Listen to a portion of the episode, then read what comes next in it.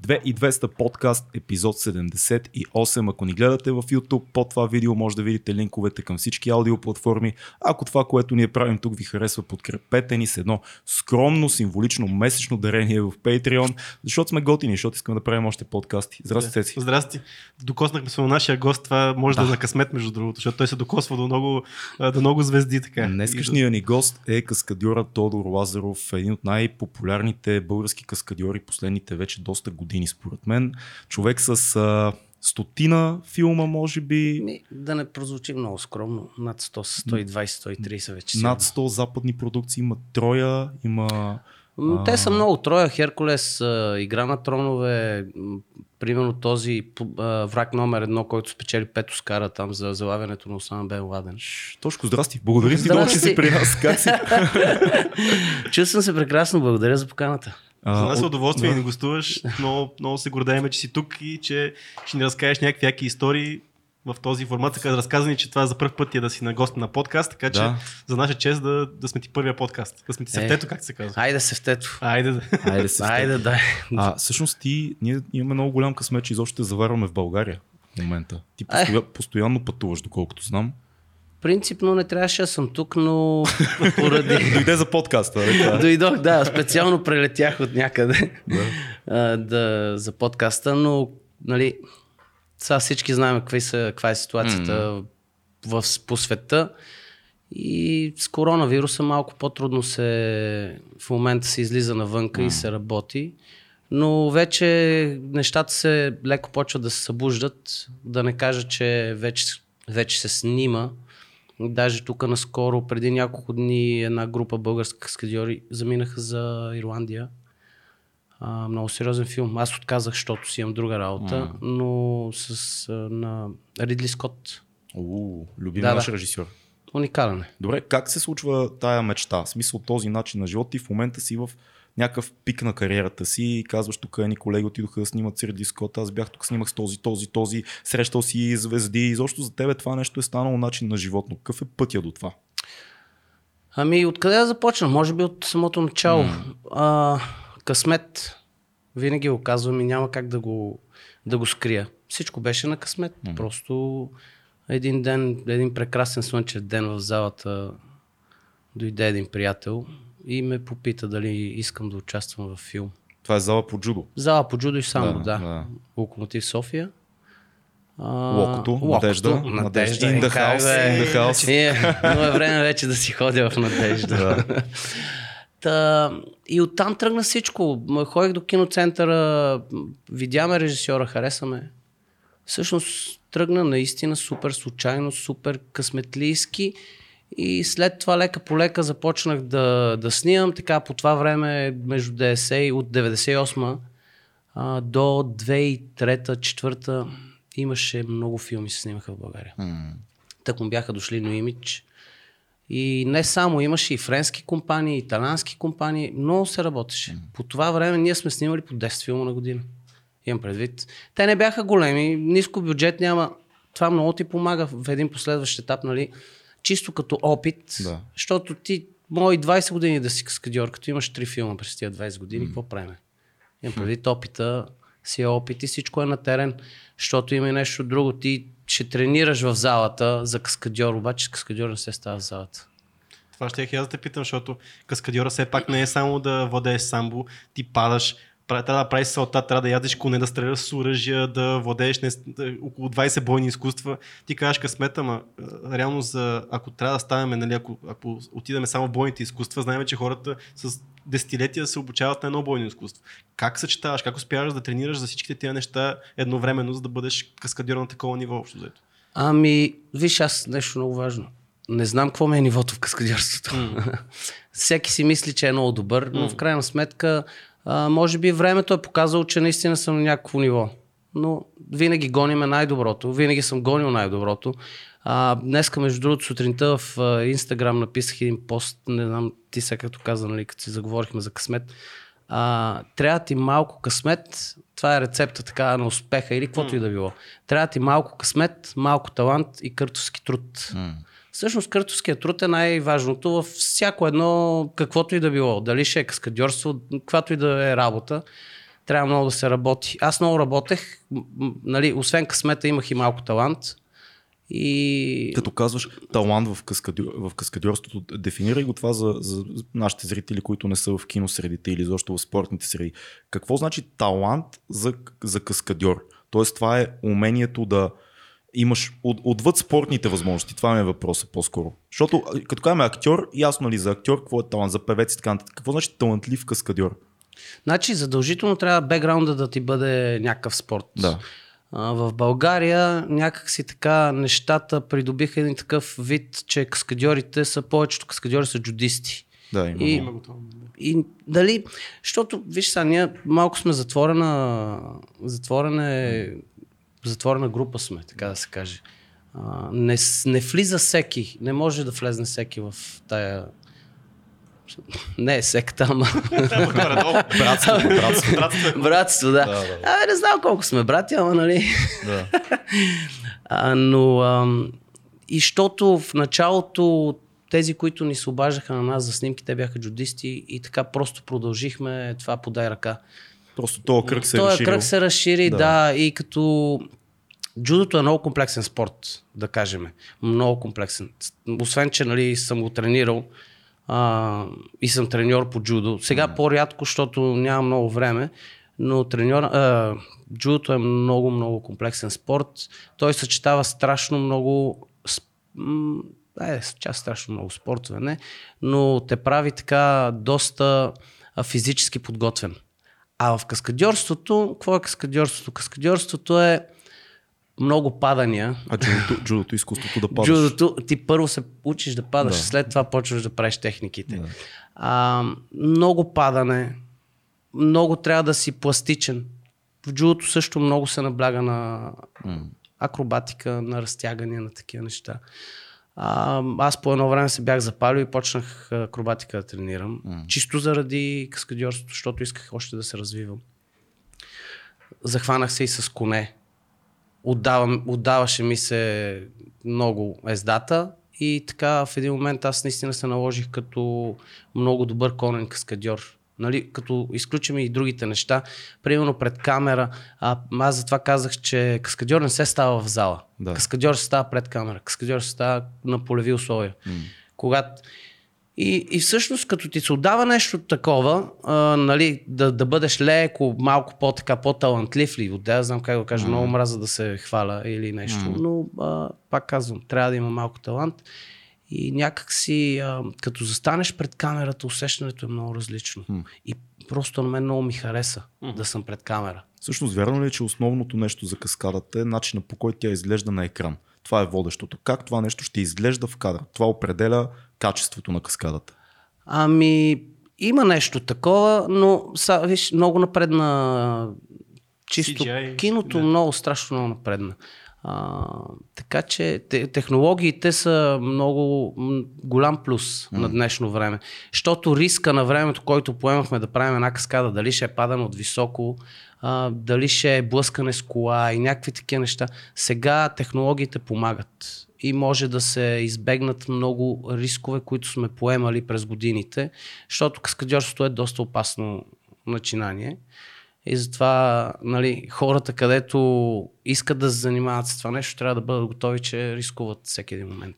Да, има някои хора, които пък, примерно, не, не искат да разчитат много на въжетата, защото, примерно, казват, че не, е, не, не изглежда естествено. Аз сещам за една сцена от Казино Роял, Давид Фукан, който е един от създателите на Фрирана, който правят една много сложна каскада, където скачат, гонят се по едни такива на строителна площадка, по едни Да. Крановете. По едни кранове, да. И той отказва. Те искали да го вържат, ама той отказва. Казва, не, не, не. Аз, аз съм Фрирана, аз няма да използвам въжета. Так, какво мислиш за това? Да, Интересно. това Ами, виж сега, значи, чисто от гледна точка на безопасност, в филмите, ако застрахователя, ти трябва да си максимално трябва да си застрахован, тъй като а, всяка една, всяка, всеки един филм е застрахован от някаква застрахователна компания. Те имат изисквания. Да. Не мога да кажеш, аз съм най-добрия фриранър М. и да скоча от един екран на другия, защото някой, някой носи отговорност. М. То като всичко става на високо, примерно да речем, те са на 30-40 метра над земята. Всичко Вятър. може да стане леко, вятър да духне, леко да стъпи на криво и си чао. Значи там егото трябва да изчезне изобщо. Не, ма разбира се. Сега той нека, като, като не е на снимки, а, може да си прави каквото си иска, защото това си е неговия живот. Мгм. Ама ти като си на снимки, първо подписваш договори. Тия договорите отделно ти си застрахован. Тоест, едни други хора са поели отговорност за твоя живот и ти това трябва да разбереш. Ама разбира се, А, ама разбира се. Не, другото нещо е, ти като къс... Примерно ние, нали, когато си пос... а, как е на български, се се, се, се чуда, стънт координатор. Стънт координатор е каска... Координатор на каскади. Да. Да, но ние сме и постановчици на боеве и най-различни работи, но нали, координатор каскади. Когато координатор каскади те викне тебе като стънт, като каскадьор, че е то английски ужас. Няма. Нормално е, работиш много използваш, да. чужденци. Абе не, бе, днес цял ден говоря на английски и то просто, и то точно за филм, който ще заминавам. Да. И, а, и този, който те е викнал, той също носи отговорност. По-точно координатора каскади. Да. Аз не мога да си позволя лукса да те пусна теб от 30 метра при положение, че после аз ще съм виновен. М. Така че той пича, окей, нека но да го прави в домашни условия. Най-вероятно това ти казваш, че повечето тук, особено български каскадьори са джудисти. Аз, примерно, с бекграунд на, на фрирънър, нали, им познавам много фрирънъри, които се опитаха да пробият тази индустрия, обаче не се получи по някакъв начин. Може би това при тях е много по- повече засилено егото, искат да правят нещата без, да, без подсигуряване и така нататък. Много е особено това. Може би защото за мен е най-логично фрираните да са много успешни в това, което правят, но и в световен мащаб не виждам те да са тия, които са на върха на... Ами, има един Демиан, а, Демиан Уолет ли как? О, А, Демиан, а, той е англичанин, Да, който е фриран, да, с голата глава, той е уникален. Мгм, да. Да, е просто е уникален. Но е един такъв реално. Ами не, има, не е като да няма. Има и други фрирънери, но просто пак казвам, ние навсякъде по света, без значение коя държава, малко като затворено общество сме. М. И не всеки влиза. Сега има филми, които ти трябват 50-60 човека каскадьори. Разбираш се, че вземеш само такива, дето са Топ. а, спортни натури, топ в някои от спортовете или каквото и да е. А, фриранерите ги ползват тук, защото аз последните 10-12 години не работя в България, но знам, че ползват доста момчета и така те се справят сравнително добре. Но има нещо друго. Ти можеш да отидеш на терена и да снимаш като каскадьор, дори да си талантлив в какъвто и да било спорт. Дали ще е тайкондо, дали ще е фриран, дали ще е борба, тай, айкидо, каквото и да е. След това ти наистина трябва да го искаш това нещо. Не мога само да седиш и да чакаш и да викаш, абе, те ще ме викнат утре, защото аз съм много талантлив, защото аз съм много талантлив кикбоксер или тайкондист, който върти 720 или 560 и прави някакви чудеси. Да, да, обаче понякога това не е основното. М. Основно, едно от основните неща в каскадьорството е как ще, си, как ще стоиш пред камера. Как ще реагираш пред камера. Какво ще правиш. Тоест, те са толкова много неща навързани. А, има неща, които години ти отнемат, за да ги научиш пред камера как да се държиш. Къде да застанеш, какво да направиш. Това е Тоест да имаш усещане самата камера къде е. Как би Ама, изглеждало това нещо? Разбира се. Какво се вижда и така нататък. да, ти как да покриеш удара? Какво, нали знаеш, че в боевете, бойните сцени, сега ако трябваше да се трепеме и да се удриме, се едно се удриме на истински, ние просто реагираме, но а, реакции правиме, които реакции в много моменти, в много случаи, като се биеш с актьорите, защото ние винаги се биеме с актьорите. Отделно, нали, като бекграунд, ако сме, трябва да правим нещо. Но ти трябва да знаеш този актьор първо как да го представиш в най-добрата му светлина, второ как понякога те забравят а, хореографията а, или просто мръдне леко в дясно, което е окей, в смисъл той актьор не е каскадьор. Затова добрият а- каскадьор е добър поради тази причина, защото той може във всеки един момент да реагира така, че да не се провали сцената. Не, че е фатално, че ще направиш още един кадър, още един дубъл и еди, какво си, еди, що си. Но а, Като каза бойни сцени, а, ето нещо, за което много сме си говорили и ние сме мислили за това тук в подкаста. Всички повечето хора, които обичат кино и гледат повече, повече филми, не харесваме бойни сцени, в които има този най-лошия холивудски вариант, в който удар, кът, удар, кът, кът, всеки, всеки удар е различен кът, хенхел, тотално е, и криеш, криеш неща, нали, хората, които снимат ни разбират, те много хора, които гледат подкаст са свързани с кино, така че разбират криенето с многото, много силния хенхелт, многото удари на, на монтажно всеки кът. Не сме много фенове на такива сцени. Харесваме сцени, които са сложни и ни изглеждат истински. Един пример веднага се сещам. Любим наш филм Old Boy, който 100% си гледал. Оная бойна сцена, която беше в коридора, тясен, тесния коридор. Камерата е само отстрани. Нашия главен герой излиза от асансьора и от двете страни му дойдохме, че около 3 минути и половина беше този бой. Спомняш си? Не мога да се Сцената. Уникална бойна сцена в един кадър цялата. 30 човека срещу един. Корейски филм, Old Boy. Много хубава бойна сцена в един кадър. Защо а, някакси много лесно се научиха режисьорите, дори в световен мащаб, да минават с лошо заснета бойна сцена? Такава, дето крием, крием, крием, удар, монтаж, удар, монтаж, а никой не иска да, да положи усилието да направи по-дълги сцени в, в един кадър, повече удари в един кадър, повече красота, повече реалност в това нещо. Значи да тръгнем от там. Това с кът, кът с нали, срезането Да. а, дойде от Китай. Колко са филмите? Ми, те там просто такъв начин на снимане, начин на работа да. при тях. А, сега не съм на 100% сигурен, но оттам знам, че тръгнаха нещата. Сега дали са се развили оттам, после американците като го взеха, защото нали, всички се водиме по Холивуд. Водехме по Холивуд. Холивуд вече не е номер едно. Кой е Ми не, едно? ти както каза, Корея, Корея преди, две, преди няколко години беше на трето място, по едно време беше дръпнала на второ. А, Холивуд, те даже вече и не снимат толкова много филми, отделно, нали, като а, почнем там с проблемите, които имаха. Просто те малко се сринаха, но да речем, че са тръгнали от китайците тези резаници на, на всеки. Една тупаница, резваш, сменяш камерата, една да, тупаница, да. сменяш, сменяш, сменяш, сменяш, сменяш, сменяш. И то някакво такова бързо и накрая нищо не разбираш. Да, Да. не кажем, че вече почнаха да прескачат и линията. Имам предвид, нали знаеш, то винаги си има ляво, ляво, дясно, дясно. Точно така, да. Което не е задължително, някой е готино Ами, да се нарушава, да, да, те извади но- малко от... Така е, да, факт, но дори и това някои не го приемат. М, да. Но това е нещо подобно. Имам преди това срезането. А, но предполагам, че а, защото много се набива на очите, защото е прекалено много. Да. Сега да го сложиш малко на някой парченца, така от време на време да. засилиш ефекта. Да, да засилиш ефекта, окей, ама ти 5 минути да гледаш такъв бой, малко, то, то ти става лошо, завива ти свят. Да. А тези сега много, много така, много, как да кажа, а, сега е модерно one shot. Но там вече се намесват визуалните ефекти. Мислиш ти- ли, че много често на това се разчита или по-скоро има много, много случаи, в които имат много по-голям бюджет, отколкото дори и много от европейските продукции, особено на изток, и, и реално те имат много време за хореография. Много време за хореография или, или по-скоро е повече CGI според тебе?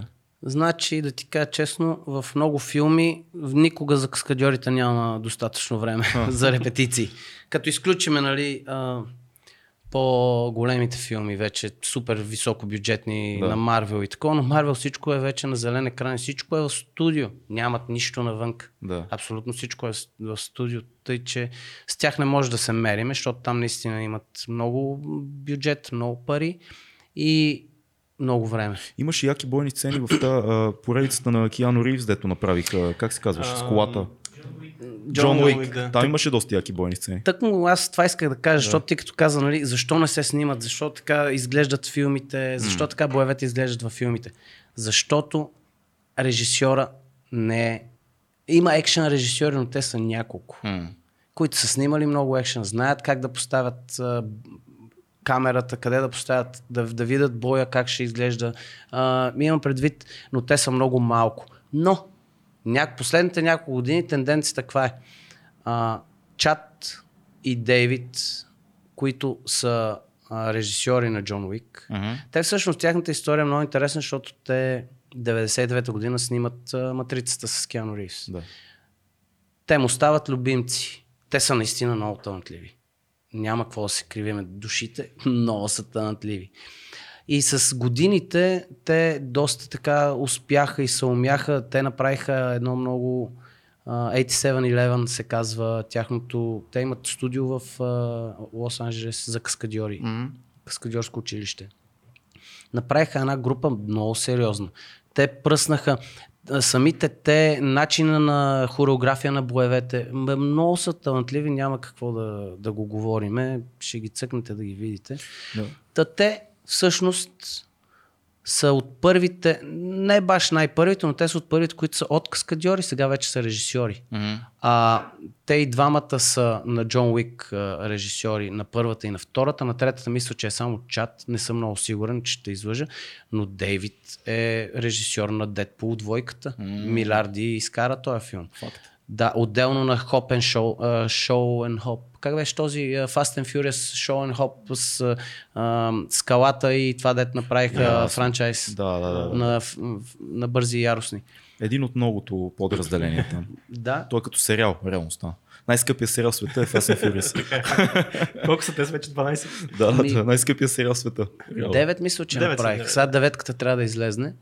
А, та, Дейвид е режисьор и на този. С скалата и с... А, с, а, с как беше този?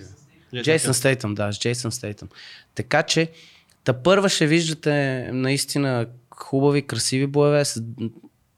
Не, не са празни от съдържание, защото аз като гледам Това, някакви... това между другото Това е, хората да. не го осъзнават, че всъщност боя в реалния живот не е красив. Мисля, не е това, което Няма нищо в- красиво. Нищо няма красиво. Аз това ще да те питам. Обикновено Това е, за, за 5 секунди, обикновено свършва това, е, боя. това е интересен въпрос. Да. За киното, кое е по-важно? Да изглежда реалистично или да е по-красиво?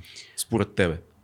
Значи, а, винаги, значи, златната среда винаги е най-добре. Mm. Трябва баланс да има. Според мен винаги трябва да се гони логика в а, хореографията и не можеш да го приближиш максимално до истинското, защото истинското знаем какво е всички. Mm-hmm. Тръгваш да се биеш, единия в краката, другия на земята и се почва едно. Прах един- Не се, не се сещаш за сцената в Олдбой. Не мога да се сетя. Чак, ще направим нещо, което не сме правили до сега. Ма не може да пускаш така. Ще му я пуснем без звук. Чакай да видим, ще, ще я намериме. И, и ще го направим така, ще я пуснем без звук тази сцена. Чакай само да видим, защото ми избил телефон. Ще я пуснем без звук и ще оставим Тодор да коментира сцената. А пък вие, уважаеми зрители и Си слушатели, пуснат. вие ще си я пуснете, вие най-вероятно сте я гледали. Ние ще пробваме. Я да видим. Къде ни е звук? Ня, няма звук. Ето от тук можеш да гледаш директно. Така. И, и искаме да коментираш за нас тази сцена, защото аз имам 100 000 въпроса, на които ти ще ми отговориш само докато я гледаш. Ние сме я гледали, доста Да. пъти тримата тук. Зрителя може да си я пусне на отделен Windows, докато тече подкаста в Spotify. Кажи как се казва видеото в YouTube. Old Boy Fight Scene, Best Fight Scene и нещо такова беше. От началото е, нали? Че не Да, знае. от началото. Да. Тя е отстрани. Цялото нещо се случва. И всъщност това е корейския, корейския режисьор. Фил, името Бонг... А, абе... Бонг Джун Хо. Точно така. Може да го бъркаме с цялото ни уважение за човека. Най-вероятно не знае български, няма да гледа подкаста. Мгм. Но това е наша любима сцена и много сме си мислили винаги да питаме някой каскадьор за някои неща в тази сцена, защото тук има много реализъм и, и отчаяние някакво. Ми... Нищо особено. Малко неудобно, ама... Не ти хареса? Ей, Чакай да натикна ти до къде стигна. не бе, стигнах до тук до... Нали, те го бият. Така, той е на... А, Окей, на земята. повече е до... Нали, някакъв реализъм има в това нещо. Да, той, той сега ще се изправи смисъл, дай, дай му шанс, той ще, Дай му шанс. той ще се върне. те го, те го бият с едни пръчки. Той тръгна. Значи искам ти кажа, че наистина, ако, защото гледам, че се приближава до истинското уж, Да. ако те удара с тази... Какво е? Това са някакви Летви летви. някакви. летви. Да, тази летва. Ма... И гледай са много интересно. Те са 30 човека, обаче един след един му идват. А другите не могат все едно да минат защото, от тях. защото е тясно, да. Е, колко да е тясно.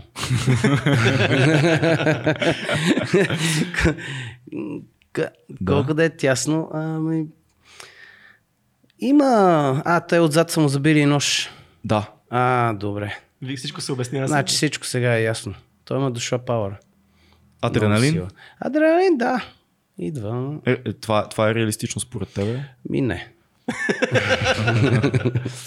Трябва да кажем, че филмът е малко стилизиран така или иначе. Отбой не е, не е реализъм едно към едно. Той е Да, по-близо да. до азиатски комикс, реално, но има, има Сега, ако е той някой е супер герой, окей, ще го приема. Ами не, идеята е, че той е седял 10 години, е бил заключен в една стая. Аха. И тренира, блъска там една стена с идеята, че някой ден като излезе, ще се спаси, ще намери човека, който го е държал заключен 10 години и ще го убие.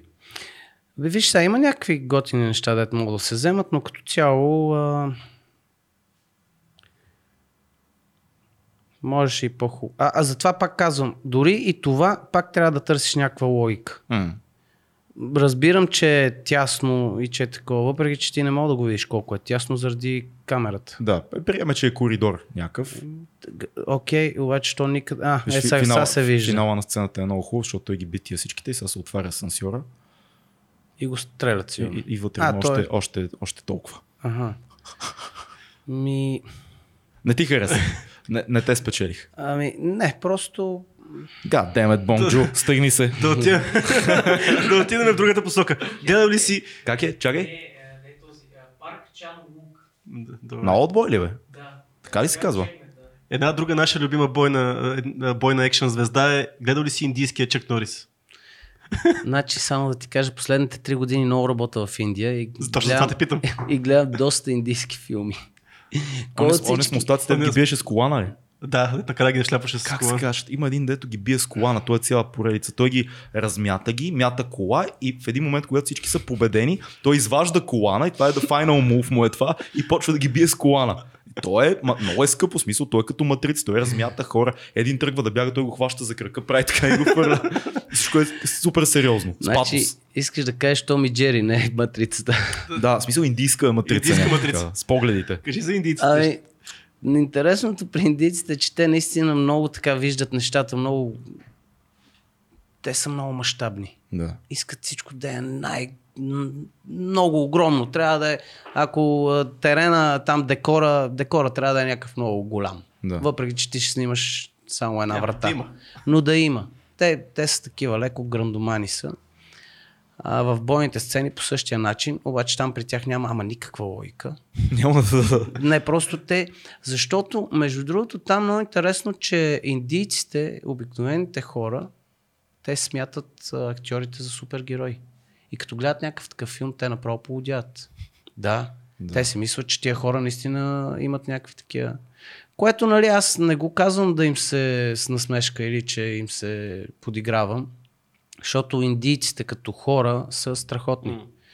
Те са супер такива умиротворени. Няма, Но, но нямат... има, има и сред толкова голяма публика като тяхната, толкова милиарден народ. Реално има много хора, които са бедни и необразовани. Киното е масово нещо там.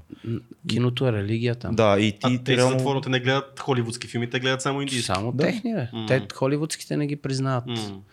А, те там и при тях е всеки петък излиза някакъв филм.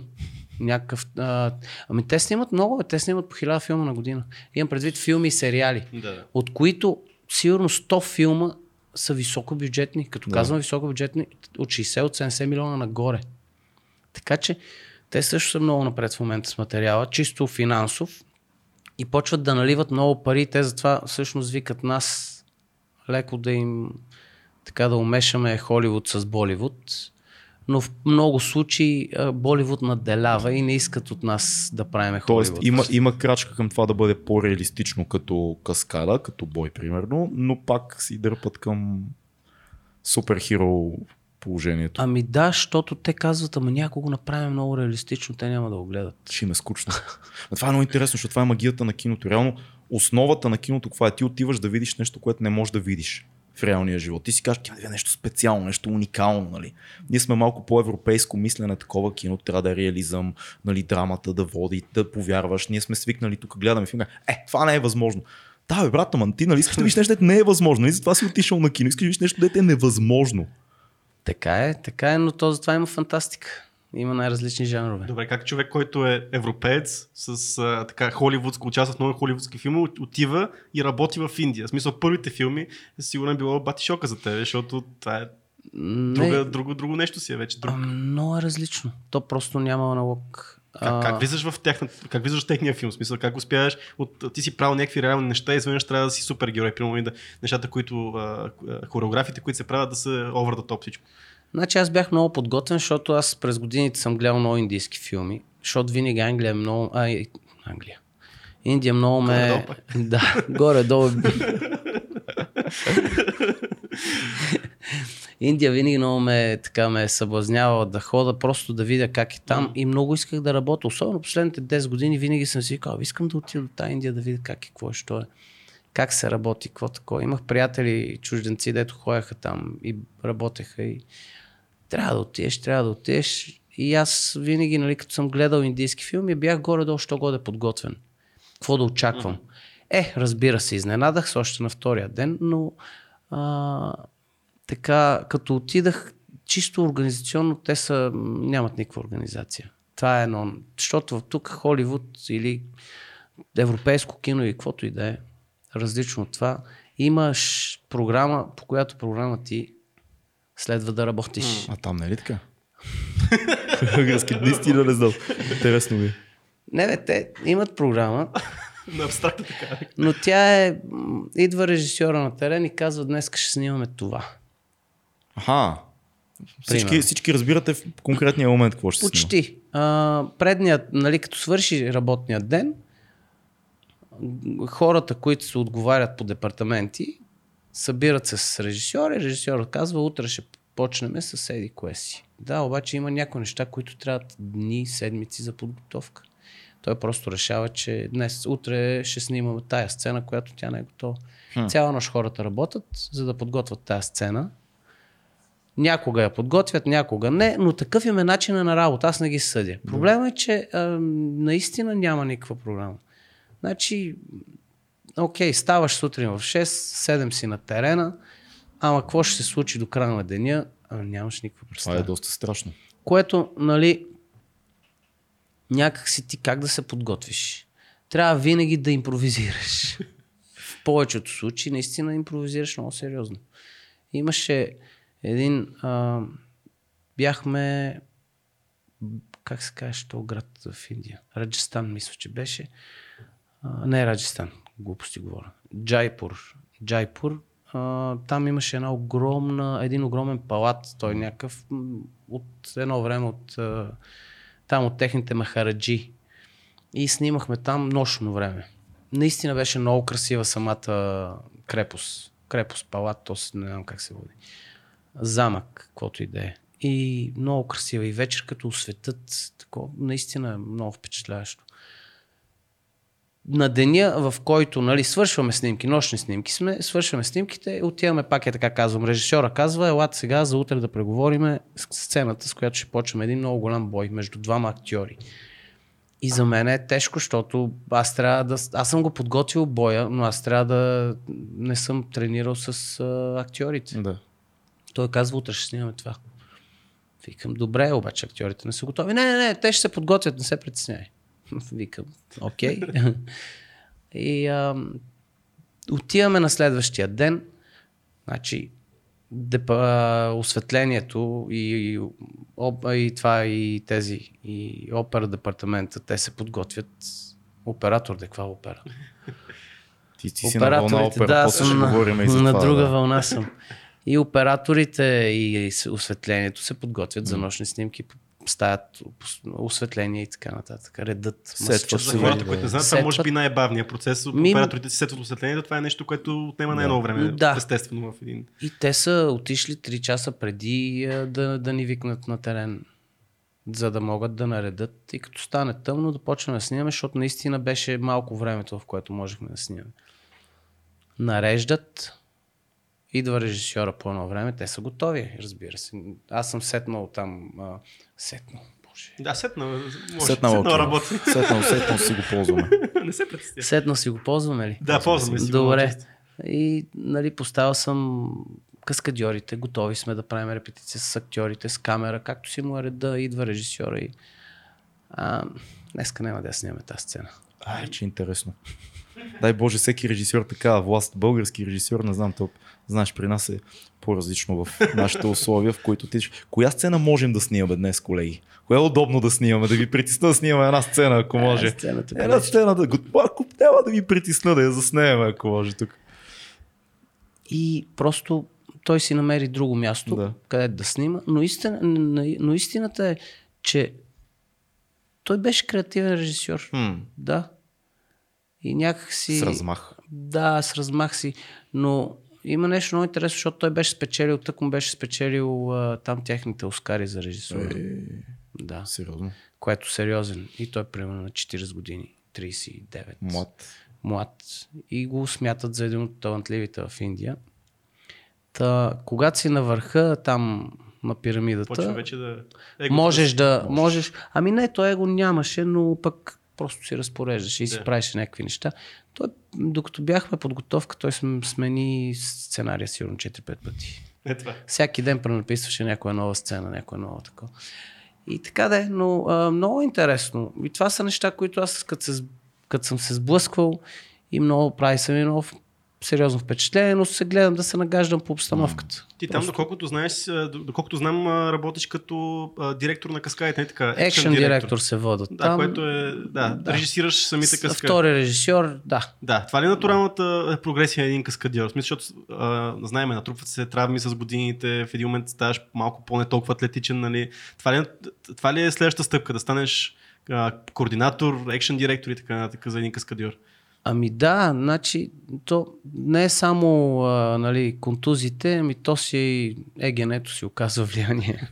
Колкото и да ми се иска да, да се мятам, някакси боли ме тялото ме боли. Вече не мога така да се раздавам. Докато като, съм, като бях на 22-3 години се раздавах като за световно. И то си е каскадьор, след това ако си талантлив, асистент, ако някой те викне нали, да, асистент, каскадьор, а, координатор. След това отиваш на координатор каскади.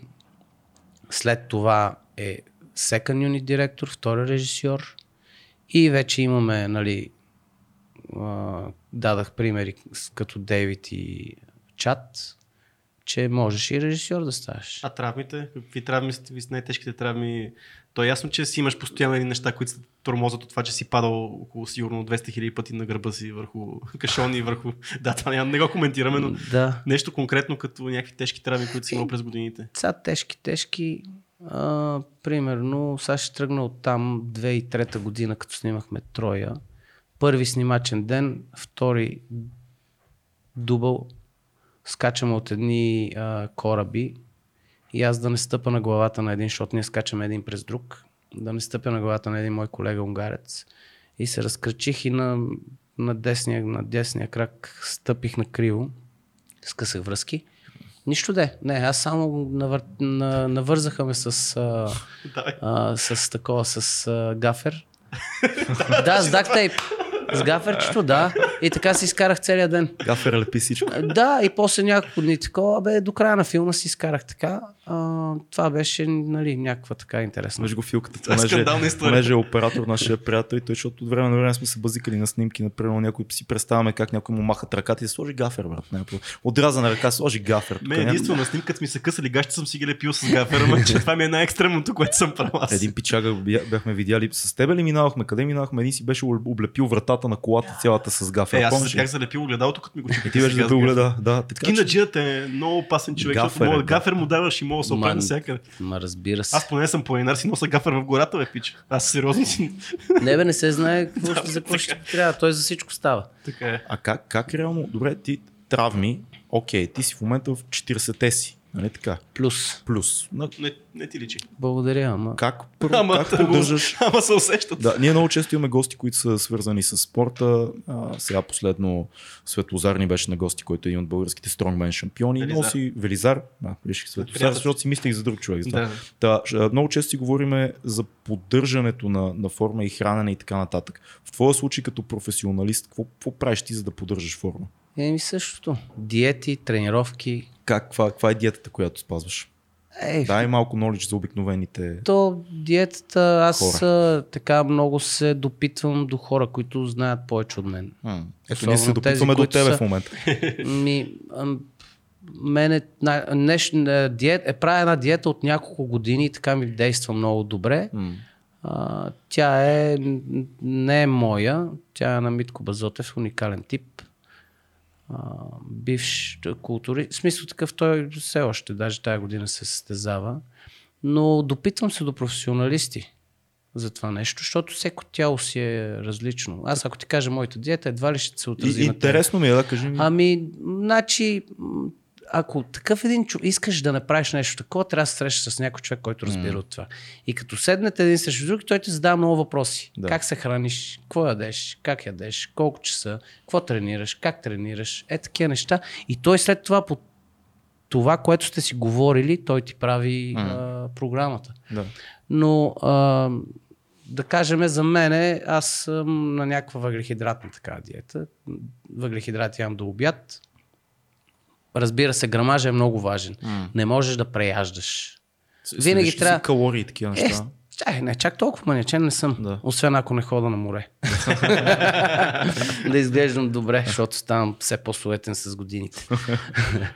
А, но а, винаги трябва да гледаш да не ядеш, да не прекаляваш с яденето и винаги трябва да стоиш леко гладен. А защо е това? Как е? Това е много Еми тогава, е, сега, до- не знам, ще взема да се изложа пред хора, дето нали, са разбирачи. Ние се излагаме постоянно в този А. подкаст, така че няма никакво. Никой няма да забележи, че... Трябва да ни замени някой просто. Да. Ами, а когато си леко гладен, тогава гориш и доста калории. М. Отделно трябва да се яде по-малко на често, което нали, то това е вече световен феномен. Това не е ли мит? Много хора казват, че е мит това нещо с по-малко на често, а че всъщност тялото много по-добре би реагирало, ако ядеш, да кажем, има хора, които правят на омат, мисля, че се казва one meal a day, един- път през деня, примерно, ядат или два пъти през деня и казват, че по-голяма дистанция между храненията е по-добре за нормални хора. Не бе, той Не има е фастинга, bodybuilder. дет излезна. Примерно този това. е 12 Intermittent, часа, да, да. 16 часа, 14 часа. Да, също и това. А, примерно, те, ма пак казвам, то толкова много диети има и толкова много начини на хранене има, то затова е, според зависи от типа тяло М. и, и това как възприемаш ти храната. А, но има нещо ти, защото каза нали, на често. При една, една определена възраст а, метаболизма се забавя доста сериозно. Да. За да го държиш метаболизма да работи, трябва да му сипваш по-малко, за да можеш той постоянно да преработва. Защото идва момент, в който ти не ядеш, не ядеш и той спира само тялото, реакцията на тялото е да запази тази храна и я слага някъде да Не се... знае кога ще получи пак. Еми да, не знае кога ще получи пак и Да. тогава тога метаболизма забавя и той като забавя метаболизма не преработва. Тоест ти? Храната. Low carb до, до, до... До обяд съм на, Ядеш на въглехидрат, после въглехидрат но махаш. пак казвам, аз съм на грамаш въглехидрат, не, не прекалявам. А, след това си само на протеини. Дидо, като ни беше на гости световния шампион по фриран, той каза същата диета спазва, а, така че явно има нещо при атлетите, които... Само, само на протеини или протеини и мазнини? Е, не, ти имаш и мазнини, бе, вкарваш то, пак ти казвам, то е... Защото, Не, аз пич, така защото го като кажеш казвам. само протеини, има хора пък в момента е модерно, да. дето са карнивор, Е. е, ядат само месо. Е, и стига. някакви хора ще си кажат, е, той е карни, той яде само месо от. Кето диетата, та, кетото, дето... Обаче, нали знаеш, че тук преди колко, преди сигурно половин година или малко повече, слушах някъде, не, или четях, нещо четях някакъв вестник или какво, не, в интернет. А, тази кето диетата е на 20-то място. На първо място е някаква морска диета, която така и никога не съм, нито съм се интересувал каква е, защото ние тук морска диета няма как да правим. Да. Затова и не ме интересува. Сега, ако живеех на някой остров, със сигурност щях да се поинтересувам каква е тази диета, защото наистина казват, че била някаква много добра. М. А, но те диети хиляди. То- Питам те, защото изглеждаш добре. За по- повечето хора за стандарт. Аз, ти си професионалист, ти се занимаваш с работиш с тялото си. Но а, много от хората в България смятат, че когато един мъж мине 30, 35, 40 и лека по лека е нормално да си кажем, айде сега, тук сега ще го легна, ще бето, тук няма много си давам, зарядем всичко, ставаме едни такива разпути. И, и е интересно, защото човек те вижда тебе и си казва, тупич, какво прави? Окей, айде, аз няма да ходя да скачам или да язди коне и така нататък, но какво, какво прави един, а, какво мога да взема от един професионалист и да го приложа в по-малка степен към моя живот? Ами не, бе, според мен всеки уважаваш себе си човек би трябвало да, да, като се погледне в огледалото, да се чувства добре. Има много хора, които на тях не им пречи да е с коремче, защото той като се погледне в огледалото, си се чувства добре. Да. Така че това е въпрос на нагласа. Моята нагласа е така, аз трябва да имам, примерно да съм с а, 6, а, с преса, трябва както, да съм... Както казваше един приятел, плочки от 6 до 8. Ми, От шест до- да, значи не се чувствам добре. Шест лоши като... дни. Шест лоши дни, 6, иначе от 6 до 8. 8 спрямо деня. Да. А, не се чувствам добре, като съм леко така мазничък и затова стискам зъби. Лесно ли качваш? Ти сигурно с твоя генотип правиш мускула е така без нищо. Ами, нещо много пак важно. Да. С годините всичко това се забавя. Да. Ма всичко, въпреки че нали, а, мускулна памет, както се казва, но идва момент, в който полагаш много повече усилия за много по-малко ефект. Ти кажа, че това а, суетността е дошла с годините. Първоначално, като си била по- в активната си кариера, така, нали, когато повече си скачал, повече си хвърлял и така нататък, тогава повече функционалност ли имало или пак имало та, пак, из, пак си искал да изглеждаш много добре? Защото все пак има и акторското, ти до голяма степен си и актьор, нали? Това е нормално да... Опитвам се, не съм от най... така, талантливите актьори. Но да, но всеки каскадьор някаква степен Да, да, да, разбира се, ние много играем. Имам предвид, сега, ако не ми дадат реплики, съм окей. Даже съм супер. Сед- Седиш добре. Кога дойде Следва тази добре. суетност при тебе? Не, то, сигурно с- всеки един, всеки един е суетен. М, така е, да. Просто аз си признавам. Добре, това е, това е хубаво казано. А как тренираш? Реално силовите тренировки, как, какво правиш? Тяги, базови неща, бодилейт неща? пак, е, пак е въпрос на кое, как, как ми действа на тялото. Пробвал съм страшно много тренировки, начин на трениране и съм си намерил някаква среда така, която ми на мене ми допада и, ми, и на всичкото отгоре ми върши работа, защото има ефект. Функционално. Функционално. Те съм, значи, т- различни неща с- тренирам, просто защото идва един момент само в залата, в фитнес залата, идват и до тук след 3-4 месеца тренировки всеки ден, искаш нещо по-различно. И нали, съчетавам ги с а, навънка някакви активности, с тичане. С, то тичането си върви и по време на като правиш културизъм. Джудо, хода на тренировки. Предполагам, че правиш много неща свързани с дърпане, т.е. такива пулинг мошени, някакви тип набиране, гребане и такова, защото при тебе, вероятно за всичко, което правиш е много важна тая дърпаща сила, гърба и така нататък. Ами, не. Или не го Не го, не го разделям въобще. Гледам да тренирам това, което така ме докарва да изглеждам добре пред огледалото. Започна, започна самото начало с това, че нали, то е очевидно, че всичко спря, нали, особено киноиндустрията нали, в последните месеци. А, ти казваш, че сега в момента почва от малко по малко да се стартира отново. Смяташ, че ще, ще набере скорост, а, отново си набере скорост и така ще се възстанови тази индустрия? Или по-скоро ще, ще търпи така загуби доста дълги години за напред? Ами, а, според мен много бързо няма да се възстановиме, защото тя е, може би, една от най-засегнатите. Мгм. А, и тъй като там се работи само с хора и всичко е контакт, не мога да го избегнеш. Актьорите, сега някои актьори са, те просто не искат, защото да. ги е страх. Та, от първо страха, второ, ние сме постоянно, как да кажа, не мога да те изолира 6 месеца и да само екипа да седи някъде и ти да снимаш да няма проблеми, нали? Да. ти пак излизаш навън такова и хората почват да се притесняват. И си мисля, че страха е нещо, което няма толкова бързо да възстанови а, нашия бизнес, киноиндустрията. Ако се оттърсиме от това и, и трябва да, в крайна сметка, ние трябва да решиме, че трябва да живеем с това. Ние трябва да знаем, че това е нещо ново и трябва да свикваме. Не може ти да живееш в стерилна среда, при положение, че стерилната среда, тя ще много повече неща ще а, така ще а, кажи го, ще, ще, ще роди. Мгм. Защото Как беше този филма с Леонардо Ди Каприо? Авиатора или някакво беше? Дето полудя. Авиатора, авиатора. Дето полудя, защото Хауърд беше... Хюс играе да, там, да. Хауърд Хюс, точно Да. така. А, дето полудя, защото накрая той не можеше да пипне абсолютно нищо Да. и ти... Ема не можеме. Няма как да живееш в стерилна среда. Трябва просто да се научим да живеем с това. Днеска беше много забавно, ходихме на един оглед за една локация и жената, която ни посрещна с моя приятел, а, отвори ни вратата да влеземе в тая локация. То беше един дом. И така, само няма да си казваме здрасти заради това. И той я погледна и направихме оглед, нали, уважихме и не слизане по стълбите. Той вика, гледай колко странно. Влязохме от тях, опипахме стените, проверихме прозорците, гледахме локацията какво откъде, обаче да не си кажем здрасти. Много е страшно, защото там, къде сме пипнали, и много повече контакт има в нашето присъствие в този дом, отколкото а, докосването. Но да, Да, не, ба, те се въвеждат някакви нали, на методи на работа, някакви, някакви мерки, но ти сега казваш, че се заминаваш за някаква, за някаква продукция скоро време. Там какви пра- правила са въвели, за да запазят по някакъв начин екипа и, и, и каста? Няма бе, то просто...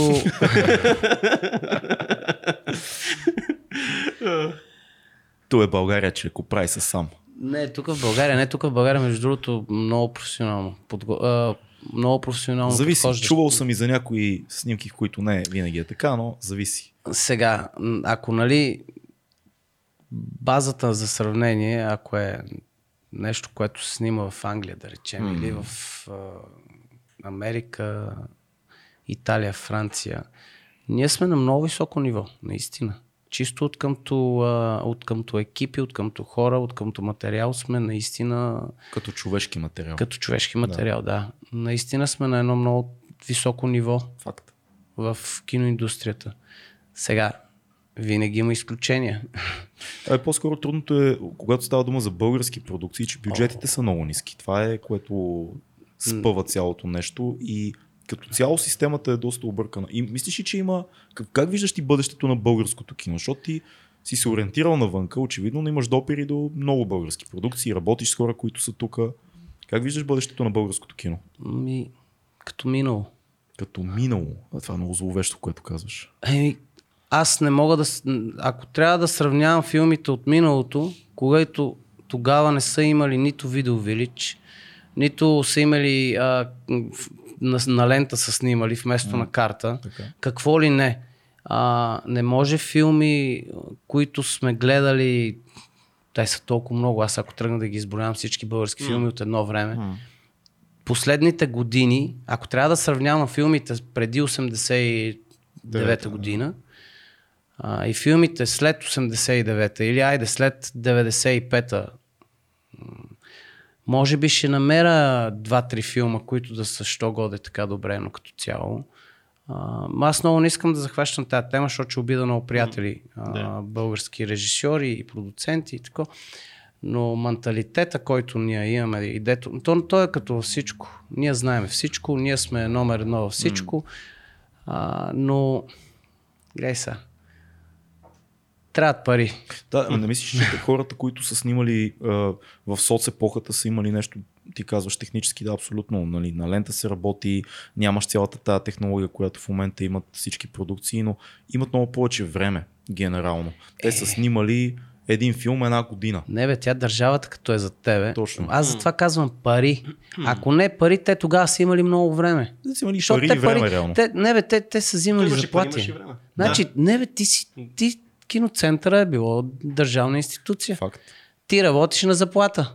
И то на държавна работа. На държавна работа, работиш на заплатата. Какво? Времето е пред тебе, никой не те бута за нищо, ти не си на хонорар и да ти продуцента да ти седи на врата, като, защото ти си режисьор и ти седи на врата, какво става? Днес ще снимаме ли тия, а, примерно, пет сцени, де си задал? Какво правим? Петък е супер, луксозно. Не бе, образно казано, образно Да. казано, нали? Но те при тях тогава, сега аз не съм снимал, не знам какво е, но така предполагам или каквото съм чел. Е, че тогава просто са разполагали с време, с пари може да не... И те, те са имали цялата държава зад гърба им Да. и са снимали каквото си искат, където си искат. Сега ти да дигнеш цял един, цяла една казарма да ходи да снима Аспарух, Да. Просто те са имали абсолютно всичко. Имали са свободата. Значи ти за да твориш трябва да, си, да имаш свобода. Не може. Няма как. Да, абсолютно е А така. това, което е много лошо в момента, според мен, е ти поне си имал късмет, ти го кажеш късмет, че а, си започнал твоята кариера, когато се снимаха много тук филми в България. А това, което е лошо според мен, е, че ние изгонихме всички външни продукции в момента. Не всички, но един голям процент от а, външните продукции, които снимаха тук. И това има много причини, най- най-вече си економически, защото тук няма данъчни облегчения за тия продукции. А, а сега в момента един такъв човек като тебе, който иска да стане каскадьор и да отиде в Холивуд и така нататък, много трудно би, би изплувал, като има две продукции, когато, а ти когато си бил си имало 10 продукции, примерно. О, да. Това, значи ние тогава... Ама въпреки, че ние пък тогава не излизахме навън, М. докато сега е отворен света. Да. И, и, и е доста по-лесно, според мен. Мгм. Доста по-лесно е. И, ам, но някак си... Ам, как да го кажа? Не знам. Не знам как точно да го, да го обясна. Просто... Може би по-малко, по-малко възможности тук, но пътя е по-лесен Пътя е за по- излизане. Ми- Това е Да, да, ама, ама той така и не е така. Чакай сега, като се замисля, да. индивидуално. Индивидуално е, Да, просто да. не можеш да из... Всичко е много индивидуално. Ма ти... Знаеш, че тук в България а, последните години има страшно талантливи каскадьори. А, и те снимат в едни от най-големите филми. Били са дублери на едни от най-големите актьори.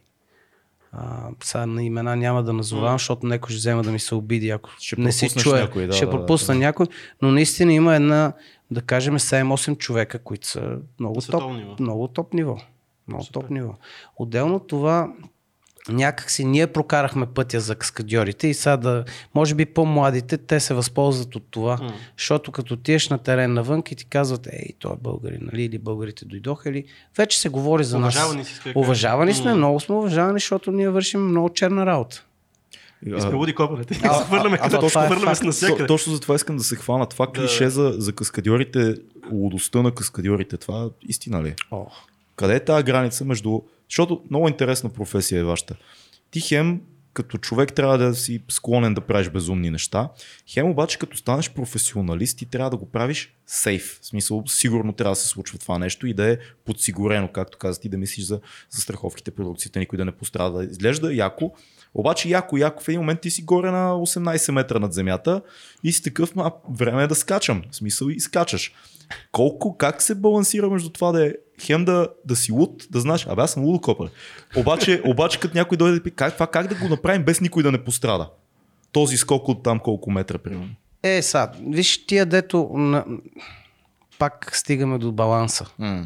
Трябва да си луд, но да си приемливо луд, а не да си тотално луд и да, и да викаш, аз ще скоча е там от 20 метра, долу не ми слагайте никакви осигуровки. Попадал ли си на такива по-млади колеги, да кажем? Не, те, те няма и те няма да скочат, защото чак па толкова води няма. Те Да. водите са си затворени някъде. Да, да. Те лудите вече са се Да, изчистили. те водите вече са изчистили.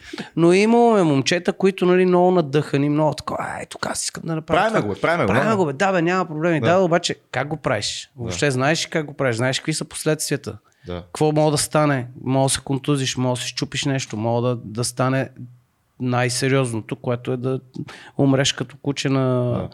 Където и да било. А, имало и такива момчета, но те, да ти кажа честно, тия много деца, много луди, те много, много не... Не издържат. То Не никой- издържат. Сигурно никой не е комфортно да работи с такива хора, които ма знаеш как? всеки момент. Ми, аз като му нямам доверие, значи ти трябва да му, трябва да му имаш на каскадьора доверие на 120%. Ако работиш като, нали, вече като координатор каскади.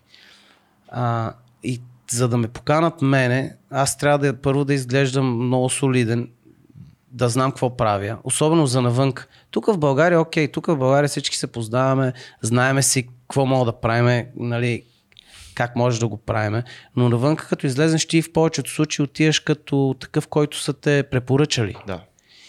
И координатора не знае какво да очаква от тебе. Но нали, ти като си препоръчан и сега ти трябва да държиш на някакво ниво. Не мога. Лудостта си я имаш, ти си я криеш вътре в тебе. Тя лудостта ти помага понякога по време на снимки. А, но, но трябва да бъдеш и много прецизен. Освен, нали, а, и не само прецизен, трябва да бъдеш и реалист. М. Защото това- има някои неща, Е, това сигурно е много трудно, особено в началото за по, по-младите каскадьори, да тая граница между това безумно нещо, което правя, как е реалистично да го направя, как да стане, да, да съм сигурен, че ще стане. И то без да пострадам. Е, така, така. Но това е всичко е опит. Как ги озаптяваш в момента като координатор, Ами- човек, който е зад цялата каскада? Опитвам се първо, м- много им някой, аз ще го скочи. Не, брато, стой. Чай, не, няма да го скочиш. Не, то аз с такива гледам много, много да не се... Директно не ги викаш. Но да не се за, така, да не ги а, приобщавам. Да. А, но ако има такива момчета, първо аз обяснявам каква е каскадата и какво искам да, да се случи. И в много случаи те просто не идват да ми казват как искат да го направят. Аз ги питам по принцип. Но като цяло всеки един координатор си има негово виждане М. за нещата, как се случват каскадата, определената каскада, как иска да я види. И той като, нали, като каже на каскадьора, който ще изпълнява, може и да не му хареса. Да. Но тогава съм окей да ми дават да, нали, мнение да, да изказват и така нататък. Въпреки че аз съм окей с всичко. Даже и да дойде преди аз да съм казал какво искам, да, да изяви някакво желание, е, да каже нали, някакво мнение, да изкаже, съм окей да го изслушам, защото много пъти аз сега не мога да знам всичко. Да. Така че приемам нещата, но пак казвам, не, няма чак вече такива, идват и почват надъхания ни. М, Много е рядко. Като човек, който е обиколил целия свят, работил навсякъде, къде като, като свърши това, като си прекратиш кариерата, като се пенсионираш от това нещо, което правиш, къде ще, ще живееш? В смисъл, къде смяташ да си изкараш старините общо взето? Видял си Ами- много, много места си видял, няма какво да. Значи, да ти кажа нещо честно, не мисля да се пенсионирам. Най-вероятно ще си, някъде ще си се гът на, на терен. На терен.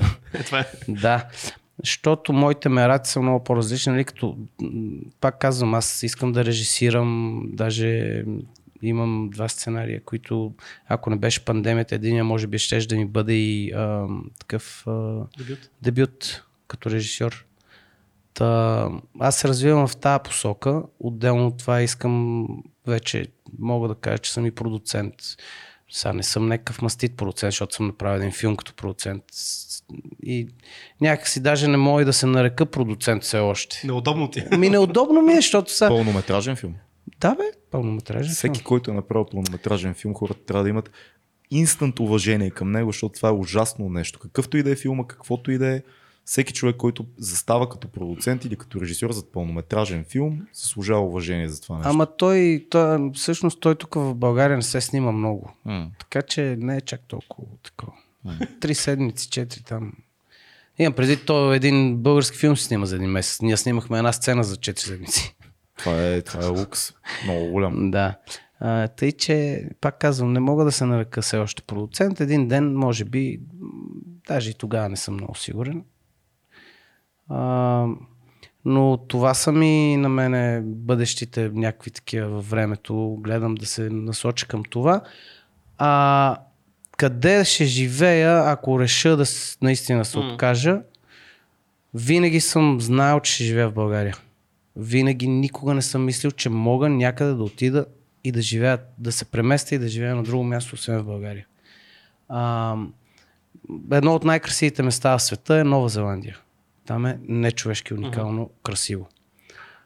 Дори там, дали защото беше много далече от всичко, той е на майната си. А, не можах да, да си представя, изкарах 3 месеца и половина, 4 или колко беше, не можах да си представя, че мога да живея там. Тук в Европа, последните година и половина, дали защото някакси, а хем виждам много позитиви тук се случват. А, ние хората се променяме, но има и много неща, дето страшно много ме дразнат. А, много сме злобни, много сме завистливи станали, много някакси така, нали сега то тъжно звучи, ама, ама то е истина. Няма ги усмивките на хората, изчезнаха, няма ги, не мога да живея в така среда, няма как, искам да, като излезна на улицата да се усмихвам. Аз се усмихвам постоянно и, и някак си, що не се усмихваме, мога да живеем много по-добре, ако се усмихваме повече, по-начесто. И това е нещо, което така мене доста ме почна лека по лека да ме отблъсква. М. И последната година, година нещо се замислям вече. Дали аз мога да живея на друго място. И може би почва лека по лека тази мисъл да се така трайно да ми оттеква в главата и не знам. Там, да не е, защото изкара повече време тук сега или Ами, се задържа малко. Не, не, не, не. Просто не мога да живея в такъв свят, дето е много е сиво. А Мгм. то е толкова шарено, толкова е хубаво. Нещо много важно. Ние трябва да се радваме на живота, а не да... Окей, да всеки има проблеми. Всеки дали... Защото ам, каквото и да си говорим, ние сме бедна държава. Нали? Са, доколко сме бедна, не е ясно. Защото... Сравнение с какво сме бедна, защото ако е сравнение с третия свят, не сме не сме, бедни, точно да. така. Отделно от това ние имаме страшно много плюсове тук, защото сме на много хубаво място. Факт. Чисто като географски. А, имаме толкова много красиви неща тук, на много събрано. Така, не може за 3 часа да отидеш до морето, не може за 15 минути да се качиш на Витоша и да караш ски. Това са неща, които те са толкова ценни, ние не можем да ги оценим. Ние зададено сме ги приели. Ние точно, да, зададено сме ги, сме ги приели и вместо да ни е супер готино и да се радваме на живота, защото ние трябва да се радваме на живота, защото никой не знае кога, кога ще почука на вратата. И трябва всеки един ден да го живееш с усмивка, да се радваш на живота. Ма събудил си себе. Не дай да бъдеш намусен, нацупен. Какво ти е виновен живота? Казано това от човек, който работи нещо, което е да си рискува живота на ежедневни бази, звучи много яко това нещо. Ми, ма то е така, ти ако не се радваш на, на деня, на момента, на, на миговете, де ти живяваш и преживяваш, какво друго ще те направи щастлив? И то, особено това е, и дори лошото ти и доброто настроение е заразно. Защото ти ми разказа преди малко, ти супер Да. много се беше разстроил това, че някакъв пич е станал на криво и се скарал на някаква жена. Да, и това, днеска да набия един и чичак това те заразява, в, и това те заразява, магазин. да, и това те заразява тебе, ти после ще си го изкараш на някой друг, а пък също време, като се усмихнеш, пак същия, същата, същата реакция. Как да ще вика този ме вбеси? Това беше безумно. Просто седи на опашката, една жена седи и си държи продуктите. Той казва, сложете си продуктите, госпожице. Той е си 50 годишен, са на раничка спортен. Ти писаш като готин модерен чичо такъв. Да. И на момиче си он 37-8 годишно се развикал, ескалира. Тя му каза, добре, господин, ето места си, сложете си вашите неща. Ма не ми отговаря. Тя каза, ма не искам да говоря с вас. Оставете ме. Ма вие сте, вика, ей, напълни се с бокуци този град. Това го каза на жената. И аз седа отзад и казах, викам, господине, извинявайте, ще се обърнете ли? Защо така говорите на дама? Първо, вие сте по-голям. Тя е жена. Освен това, викам, айде, дайте да си изкарайте си го тук към мене, примерно да го обърнете. И той ме погледна и млъкна. Взе си нещата и излезе. Ама на колко хора този човек е развалил? На нея, на тебе На и на много. цялата Не, опашка. бе, мен той е ми беше неудобно. Аз сигурно Е, да, да. мога да му бъда син. Аз трябваше да му направя забележка на този човек. И- Ужасно тъп. Хората се изнервят. За някакви глупости ги изкарват на, на рандъм е така Да, е. случай. И то на жена. Моля на жена си голям Абе, човек, на стига. жена да се развикаш. Това е- ти машкарския. Е, то... Както и да е, като стана дума за изнервяне, а, ти, ти работиш професия, която е свързана с много хора. Да. И, и това е много специфично умение. Ние тук всичките малко или много сме свързани с а, кино, с снимане и така нататък, но как, дай ни някакви такива съвети за работата с хора. Защото особено в, в нашата индустрия всеки е характер. Ох, Всеки, то всеки е малко сериозен. крив, кой е по-артистичен, Е. кой е по-крайен, недялан камък и така нататък. Значи, всички сме артистични в киното. Да, да, да, да, да, точно така. И всеки, е- и всеки е а, такъв суетен, и всеки е важен, и всеки мисли, че аз съм най-великия, вие не ме разбирате. Това е така. Да. Затова приемаш хората такива, каквито са. Ти само мога да им се радваш и да си вършиш работата. Е, това е хубаво, обаче, примерно като минат а, 12 часа и е с- 10 снимачен ден и, и някой идва и ти казва някаква пълна глупост и нещо не става както сте го планирали, как успяваш да не развалиш екипа? Как успяваш да му кажеш, а, пич, ти даваш ти си сметка, че... А! Е, какво мога да направиш? Като му се Еми- скараш, ще проработи ли? Да, няма, ама... Еми няма да проработи. Какво продължаваш нап- напред и ще се пробваш утре да го направиш. Не можеш ти... Нещо, което не, не се е случило и не е с, с, с, с, като се скараш с някой, какво ще промени това? Нищо няма да промени. Маймунката в тебе се буди, обаче нерационалната мисъл се буди и си казва, ти си виновен, аз, аз, моето е нарушено, моето нещо, което съм измислил, моя процес. Е, хубаво, добре. М, Няма какво да направиш. няма какво да направиш. По-добре да не се ядосваш. Лесно е да се каже. Ема то е. си... Не бе, така е. А, са, между другото, режисьорите... Там, Има там, там, Има нещата са, там нещата са, ескалират много така, от, от 0 до 100 за секунда и половина, примерно. Случвало се. Така че, да, там в главите ви е някаква каша. Съгласен съм, съгласен съм абсолютно. Божествения комплекс най-вече се включва там, защото... Това е моя филм. Да. И така искам да стане. Та сцена така съм я видял. Защо не я направихте? Еми, защото, защото не се я направили. Ви, виша пак, виша пак. И, само да ти кажа нещо. Значи не е виновен той дето. Значи винаги трябва да се търси вина в тебе си. Така е. В себе си. Е, това е много добро, да. Еми, да. Така че не е станало, защото като си ти, значи като караш ти колата и се удариш в едно дърво, кой е виновен? Тия деца ти викали на главата ли какво? Че ти си се разсеял. Така е, така е. Еми, то е същото. Ти си шофьора на, на рейса в един филм. И нещо като не се случи, какво правим? И понякога пък има и такива чисти случайности. Пукаш гума. Е, Да, са, да, пукаш гума и какво правиш? Еми, кой е виновен? Няма виновни. Обаче пък замисли се, значи над режисьора винаги има продуцент. Ай, на него му не Така не че- соли. А, са. там, там не, не караш само ти колата. Значи ти, ти, си, ти си наел една кола, Не, не, слушай, не, не. наел си колата. Тя не е твоя. Тя трябва да отида някъде, ама тази кола, значи кой е, кой е, Кой е двигателя, кога последно е минала технически преглед тази кола. Кой се вози с теб изобщо? Има ли изобщо резервна гума, ако се спука тази гума? Не, аз сега, сега виж тук нещо, да. Той, може би продуцент е повече като навигатор. Така ли го усещаш? Ми, не, може би нещо такова. Защото тя колата си е твоя, защото ти, нали, в повече в много случаи продуктът е твой. Не във всички. Не във всички, Да кажем, да. че в много случаи продуктът е твой. Така е. И, и може би е някакъв... Бе, той продуцент и там е същата лудост. Лудо се, да. Ние сега забелязахме, че ти, като казахме продуценти, продуцира се сега нещо много интересно, което ние си изненадахме лично, като разбрахме, а, че продуци- продуцираш оперен спектакъл. Разкажи ни малко за това как се случи въобще това, ти като, като човек как продуцираш опера, защо? Как един каскадьор в България продуцира опера. Това си е филм само по себе си. Да, да, да. Чакай да стана. Да, да. В- Влезеш в Че в продуцентската Да, да, вдъхнови се, което е готино. Да. Чай, чай да да си Закопчай взема сакото. Чай да си взема сакото и папионката. да изглеждам по-представително. Те ще кажат, то пък е каскадьор, пък продуцент на опера. Ужас! това, просто е. Ами, ам, аз попаднах много случайно в този проект. Ам, Режисьора и автора на проекта, Асара, уникален тип. И Асара, той е, според мен е много талантлив. Ама българин ли? е? Да. Пише сценарий, завършил е режисура а, и някак си тая идея му се ражда преди 5 години Така. и я пише. Оперен спектакъл. А този човек имал ли е нещо общо с опера преди това? Имал е, да. Имал, е, ясно. Да. Да. Ще да е странно. И, Ще да е странно. Да, пие въпроси, какво беше? да. Да. И всъщност той му се ражда тая идея преди 5 години и няколко години се опитва да я реализира.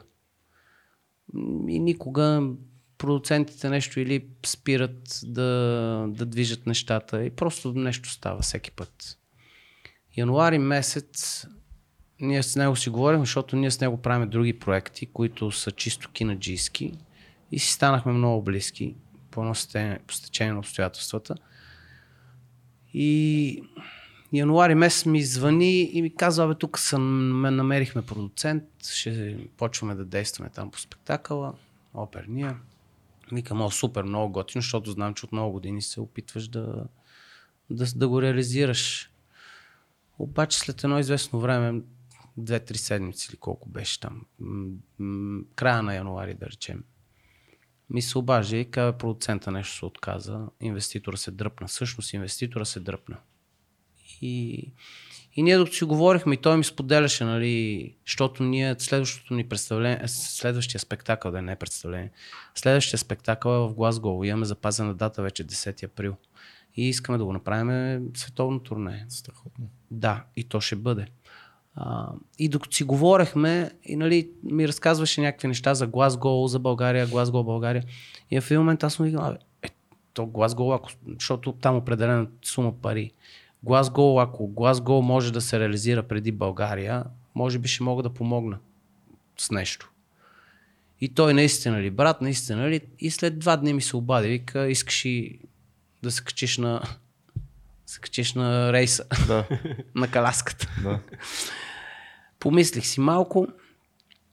Викам, окей, дай ще пробваме. Ми, ще пробваме. И всичко беше наред, всичко беше прекрасно. Разкажи малко повече какво представлява спектакъла. Той е много интересен, мултимедиен, има големи звезди в него, което е важно да се каже. Дай Да. малко инфо за хората да знаят. Значи, нещо много интересно, защото ние всъщност разчупваме леко операта.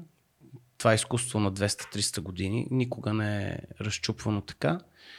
А, ще, ще вкараме операта в киното или обратно киното в операта. Което е много интересно. Чрез мултимедия. Чрез мултимедия, която е около 200 квадрата ще бъдат отзад. Огромно е 16 метра на, на 12 или нещо от е сорта. огромен киноекран. Не ме да, отзад. огромен Да. киноекран, който киноекран но, нещо много красиво и много хубаво ще се предава на него. Ще се... То ще бъдат всъщност тези оперети, които ще пеят артистите. Отзад ще се прожек... те няма да се прожектират, там ще се излъчват а, историите на тези опери. Какво, какво са искали да кажат всъщност композиторите. М. Което е супер яко, защото и човек, който не разбира от опера, ще разбере, защото ние ще разказваме някакви Те, любовни о- истории. обикновено в операта нали, най-големият проблем е езиковата бариера. Да. Това е Да, хората отиват слушат на италиански нещо и ти го не знаеш, ти губиш. А текстът е толкова важен. Аз съм супер идиотско от моя страна да, да сравня операта с рап, но истината е, че операта има история в нея. Това е диалог. Ти излиш, тя, той казва, аз откачам, защото те обичам, нямам пари. Тя казва, успокой се, съпружа. да, да, да. И ти това, ако го загубиш, ти имаш много хубаво пеене, красива музика, но ако не следиш сценария, си чао. Обикновено, знаеш, класически си изписват текстовете отделно някъде, което Да. го прави доста по-скучно, но тук как е решена Ми, тази работа? Така, решена е точно по този начин. Защото ти- ще слушаш музиката, Да. отделно, като, нали, като говорим за, за звезди, наистина а, не мога да не почна с живата легенда Хосе Карерас.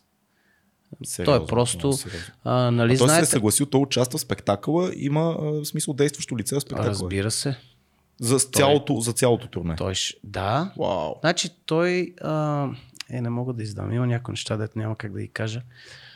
Но а, Тук сме само той ние, толкова- защо до нас и да си кажа. толкова много му хареса идеята, че просто а, покрай него той върза още Давид Хименес, един от Чувал топ съм го. диригентите. Да, да, да. Отделно от това саунд инженера, който ще ни е, а, Давид Баляни, Даляни, Баляни, дано да не бъркам фамилията, защото му е много такова. Той е саунд инженер, този човек също е легенда, защото а, Майкъл Джексън не е излизал на концерти без той да е минал да, да направи музиката. Уникален тип. Вау. И тези двамата ние ги имаме заради, заради а, Карерас. Отделно от това, Мария Голегина, тя е, няма такъв звяр, който а, и тя също е легенда. А, с най-много постановки в Метрополитен в Нью Йорк. Има 150 и няколко постановки. Тя е една от малкото, които да не кажа, че е единствената с толкова много постановки. Тоест ти имаш мултимедия, предполагам балет, Оф, А, балет. супер а, визуално нещо, което има гигантска техника, предполагам някакъв безумен проектор, който да се случва това нещо на, на цял екран, осветления, танц, звук, звезди. Звучи Не. много епично цялото нещо. Те ще бъдат лед екрани. Да. Те са екрани, А, то не е Екрани, екрани, не е проектор. Тол- Екрани. Толкова голям лед екран. Е, Защото те са... ти Не, ще бе. станеш пред него Да, и да, всъщност, да, да. не, не, правилно, те, да. те, те нямат, те, са- ние- те са, нали, знаеш как се правят. Да, да, да, да. да. Да. А, но да, ние по този начин ще вградим и, живите изпълнители в, тая, в този екран. И всъщност ти ще гледаш наистина една приказка, защото всичко е любов. Нали, всичко наистина е любов. И някакси трябва да... А, любовта, и сега тук ще се върне на нещо от това, преди това, където си говорихме, че дори спряхме да обичаме като хората Мгм. което някак си е жалко. Та, в този ред на мисли, а, това, този спектакъл ще е наистина някакъв празник на любовта, което ще е супер, защото пък и не, не е било до сега никога нещо такова не се, никой не е правил. Кога се очаква да е първото представление, което може да се гледа Пък като цяло, кога започвате? Значи, реално? ние на 19 декември от 8 часа Рен Армеец Да. е първото, което ще е тук в България. Ние просто искаме да тръгнем от България, защото е чисто Защото е български български продукт. М. И искаме да знаем, че утрешния ден, като отидем в Глазго, след това като отидем, да речем, в Стокхолм, защото имаме няколко напред, да се знае, че това е българско. Не, Директно в арената на Директно в арената на най-голямото лъвовете. възможно място, най-технически подсигуреното. Значи, То не може да се Тая- случи на друго място. Ами да, тая зала, която е в Стокхолм е просто нечовешка. 13 хиляди, тя е, тя е построена единствено и само за концерти. Озвучаването там е нечовешко. М. Всичко е просто там въобще и там хората, като им казахме, нали, те много също много грабнаха идеята и бяха някакви супер фенове. Звучи много епично. Много епично и пак да се върна на, на спектакъла. Първо, че ние ще имаме едни балерини, които ще играят по време на, на, нали, на цялата тази... А Ще имаме разказвач, М. който разказвач ще разказва някакви прекрасни неща. А, разбира се, артистите ще играят на сцената, не само, че ще пеят. Те... Имаме с- м, 80, сега намали, намал- намалихме малко оркестъра и хора, но първоначално беше 105 човека оркестър и 80 човека хор. Имам въпрос, господин продуцент. Мафренд. как се, как, ма, френд, как се продуцира този епичен спектакъл? Как се финансира едно А, а такова нещо? особено в тези дни, които никога не знаеш утре, като дойде спектакъл, дали няма да имаш 50-30% Да. публика и така нататък. Значи аз и за момент не се съмнявам, че няма да напълним залата. Въпросът е дали ще ви позволя да направите. Не се съмнявам, че, че няма да... Имам предвид, няма да се повтори това, което беше в март, април. Да. Няма как да стане. Пак казвам, че трябва да свикнем да живеем с това нещо. И Остави това. Добре, това Да. е едно на ръка. Но как се случва финансово нещо такова при идеални обстоятелства?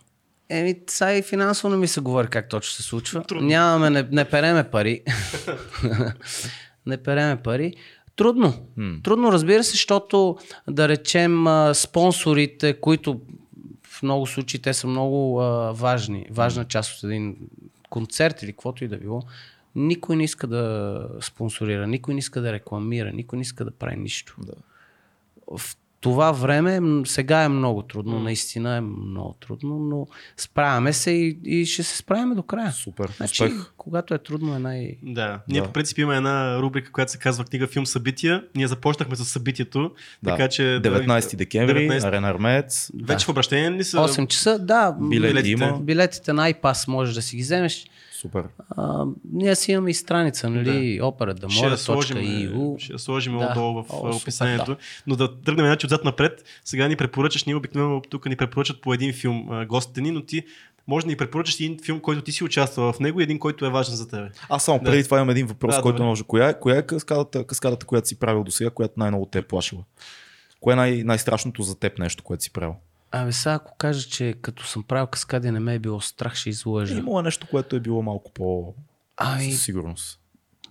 м- може би ще ги разгранича така повече адреналин. Да. където съм, Става, където съм, така съм усещал. Да.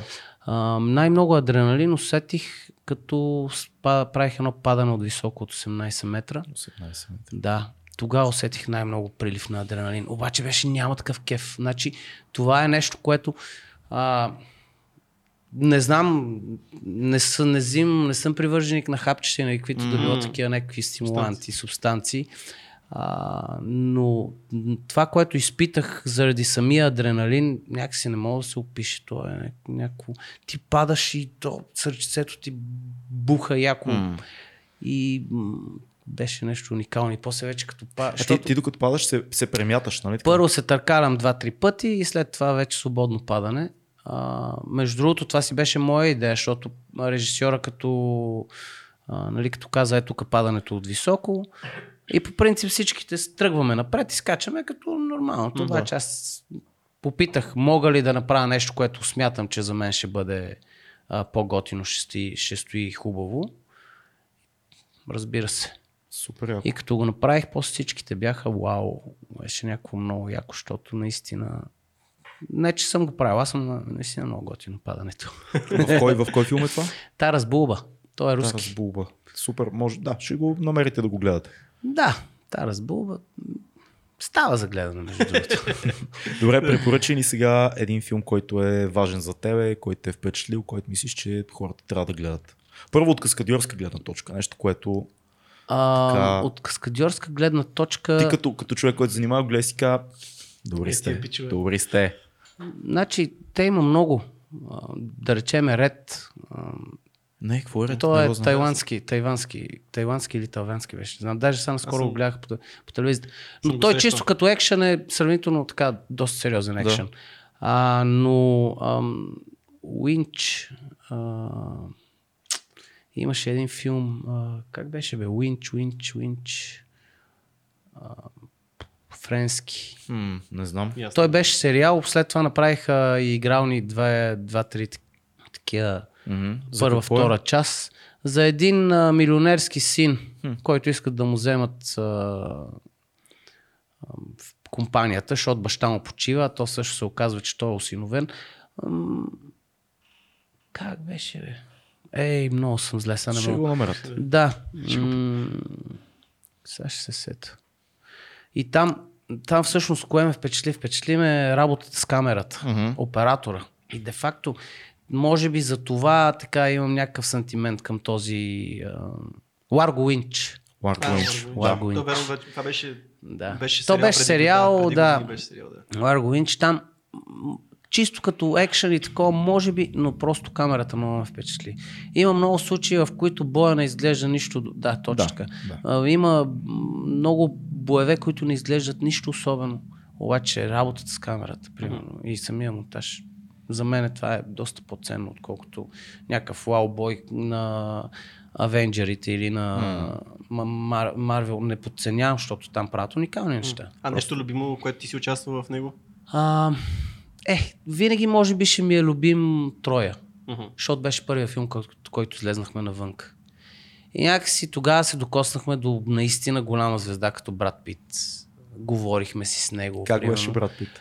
Уникален тип. Значи аз винаги казвам, че ли големите... Ами, Най-плоската шега, която автоматически ти, докато видиш брат Пит. Как е брат? как е брат? А, и такъв, а, а, не разбираш, нали?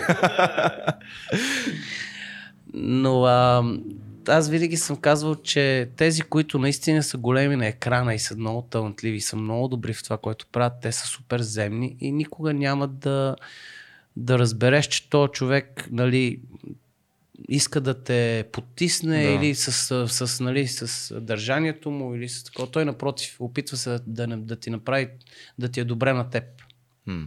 Някакси такива хора са а, уникални, те затова са и успешни. А попадал ли си на обратното? Не, който има проблем с егото голям. Ма толкова много пъти. Да. Те, и там, сега, се- сега пък другата. Так, там е а, тези, които са някакви супер а, световно неизвестни. така. И се мисли за... Снимал един филм, ама е снимал примерно трето хращче на четвърти ред на Еди къде си.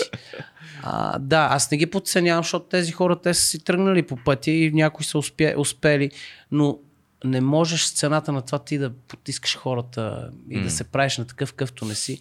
Защото, каквото и да си говорим, ние всички сме хора, най-обикновени. Тук няма той е актьор, он е продуцент, третия режисьор, четвъртия е световен шампион. Ма, ние всичките сме хора, сме. Не може да. Разбира се, не мога да не отчетеш успехите на, на тия хора, mm. че са успяли по някакъв начин. Но в края на деня ти си един най-обикновен човек. Прибираш се вкъщи, ядеш, лягаш, спиш, къпеш се. Какво, какво друго правиш? Абсолютно. Не мисля, че трябва да отдаваме чак такова внимание. За Силвестър Сталон са се чували доста. Аз от колеги съм чувал доста интересни истории за снимките на непобедимите, че там е бил доста така на настроения за някои неща и много доминантно е движил всичко. Еми, той... Да. Те и годинките се оказват влияние. Да, предполагам. Но не си имал някакъв негативен експеримент. Никога. Там Не, аз не съм имал никакви, да, никакви Да, негативни супер. такива. Ам, даже са. Имало е някакви неща на терена, но те, Случват за тях е нормално. Да. Според мен. За тях е нормално, защото.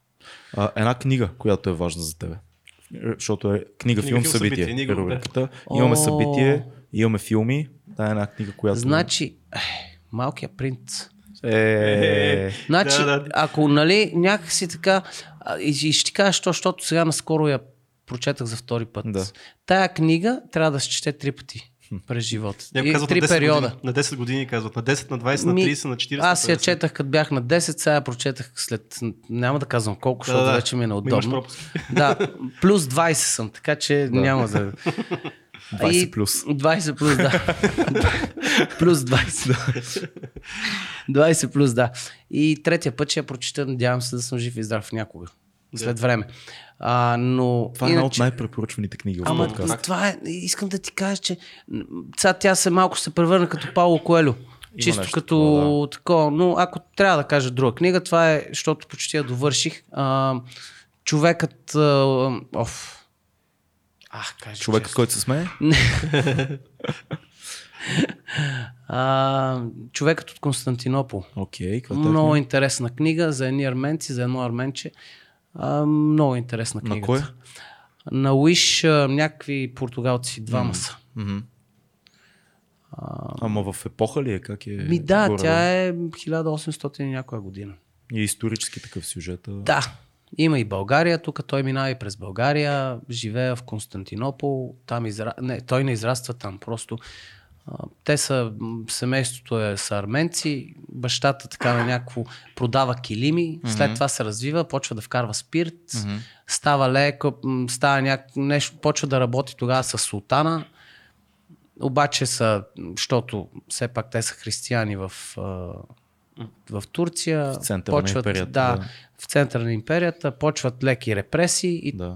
но той продължава да си развива бизнеса и го развива много добре, просто почват, просто ги репресират. Въпреки, че имат много пари, унизяват ги на, по улицата и някакви такива неща. И той решава да изпрати сина си в а, Франция да учи. Момчето отива във Франция на 14 години или на 15, какво беше. Не, то е много интересно, защото детето още от началото има един такъв арменски а, Бизнес.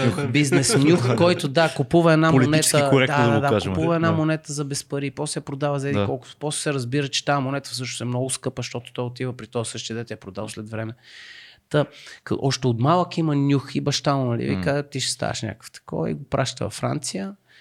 Той обаче там се залюбва с учителката му по френски, която е с две години по-голяма от него. А, така. Много е интересно, защото как е, как, така, как е написана много готино. Примерно тя описват французойката и ти да, не я гледаш, защото то, книгата е много по-добро Да, от да, да. филм. М, нали? да. Ти си го представяш по твоя начин, как изглежда тази французойка. Много се впечатлих.